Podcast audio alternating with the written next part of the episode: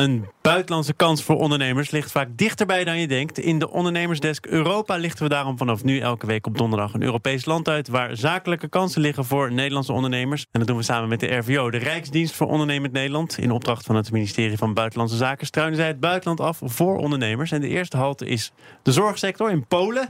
Bij ons gast is eh, Birgit Oosterhuis van de RVO. Goedemiddag. Dag Thomas. Wat valt er in Polen allemaal te beleven, te halen als je het heel er valt uh, onerbiedig heel wil veel zeggen? te halen. Het is een heel groot land. Um, het is acht keer zo groot als Nederland. Dus sowieso qua oppervlakte groot. Ze hebben 38 miljoen um, mensen wonen in Polen, dus Polen. Er wonen heel veel Polen ook daarbuiten. En dat is eigenlijk de werkende bevolking. En de werkende bevolking die, uh, uh, ja, die de aanwezige werkende bevolking moet werken. En daardoor is er eigenlijk een, groot, er is een grote vergrijzing. En er moeten gewoon heel veel mensen geholpen worden. Dus eigenlijk zijn er parallellen tussen Nederland en Polen. En is vergrijzing daarin een heel belangrijk thema? Klopt. Waarbij uh, in Nederland we al lang aandacht hebben voor het probleem. Dus e-health is hier iets wat we allemaal kennen. Weet je, er zijn heel veel. Je kan via computer kan je een afspraak maken met een arts. Dat is in Polen niet. We kennen het Je wel, moet- hè? maar de e-health in Nederland wacht nog altijd op de grote doorbraak. Maar dat zouden we wel kunnen exporteren? Eh, nou, er zijn wel heel veel ontwikkelingen al. Weet je, wij hebben een elektronisch patiëntendossier, wat iedereen daarvan mag vinden. Maar het is wel heel erg handig. En in Polen is dat echt nog helemaal niet zo ver. En uiteindelijk de, het ministerie van Volksgezondheid wil gewoon een soort efficiëntieslag. En eh, die hopen ze te vinden, onder andere in, eh, in e-health. En dan moet je denken aan e-consults, aan eh, robots die aan het bed staan. Je moet denken aan apps, eh, nou, Ja. dat patiëntendossier en zulke soort dingen. En we hebben wel kennis. En wat heel erg leuk is, is dat er is veel budget. In Nederland is altijd geld is altijd een issue. En in Polen is dat niet, want die zijn van alle Europese landen ontvangen ze de meeste subsidie. Dus wij zouden dan indirect door eh, deze eh, digitale diensten te leveren met Nederlandse bedrijven, zouden wij ook meer kunnen profiteren van die Europese subsidies. Ja, dat, eh, uiteindelijk moet je dat zo zien. Ja, ik werk bij RVO. Wij Mhm. werken, eh, wij, doen alles in opdracht van het ministerie van Buitenlandse Zaken. Dat doen we samen met het ministerie van Buitenlandse Zaken. Uiteindelijk zijn wij er voor het verhogen van het bruto nationaal product. Dus wij willen gewoon dat Nederland rijker wordt. En daarom zijn we altijd op zoek naar kansen. Dus vandaar ook dit verhaal. Als we dan die kansen zoeken in Polen, waar moeten we dan rekening mee houden? Wat betreft bijvoorbeeld culturele verschillen? Ehm, culturele verschillen. Het is zo dat Nederlanders kunnen wel een beetje direct zijn. Dat is, nou ja, dat is eigenlijk in ieder land wordt dat altijd niet heel erg als een hele plezante eigenschap gevonden. Ook niet in Polen.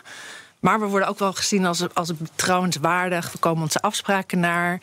En ehm, En we staan dus als heel slim te boek, als heel we zijn innovatief. heel slim en innovatief. In ieder geval te boek in Polen. Dus, Dus daar, dat daar is, kun je dan eh, eh, van, van profiteren eventueel. Ja, dat lijkt En hebben wel. we dan geen concurrenten van eh, de Duitsers, die altijd heel sterk in Polen aanwezig Ongetwijfeld, zijn? ongetwijfeld. We hebben een marktstudie gedaan en in die Ja. marktstudie hebben we dus... En het is niet alleen e-health, ik pak nu e-health Ja. eruit... maar het is echt gezondheidszorg. Oké. En die studie is gedaan. En wat wij wel hebben, wij hebben hele goede betrekking. Dat zal Duitsland natuurlijk ongetwijfeld ook hebben. Maar wij hebben hele goede betrekking met Polen. We hebben binnenkort een grote Pools-Nederlands business forum. En dan komt de minister met onze minister. En dan komen er allemaal Polen mee. En dan gaan we mensen met elkaar in contact brengen. Maar het is natuurlijk toch ook wel. ehm, eh, eh, ik, ik kijk al lang ook naar Polen. Ehm, we hebben natuurlijk ook gezien dat eh, de, met name de financiële sector er al heel vroeg geïnvesteerd heeft, maar zich ook weer aan het terugtrekken is. Dus ja, je moet denk ik wel een heel goed verhaal hebben voor de Nederlandse ondernemers. Want ook health, hè, dus gezondheidszorg, is een long term, is lange termijn. Ja, maar dat geldt natuurlijk voor heel veel dingen. Quick wins sowieso, want dat is een goeie. Polen, je moet niet voor quick wins gaan. Dus je moet echt wel een relatie opbouwen.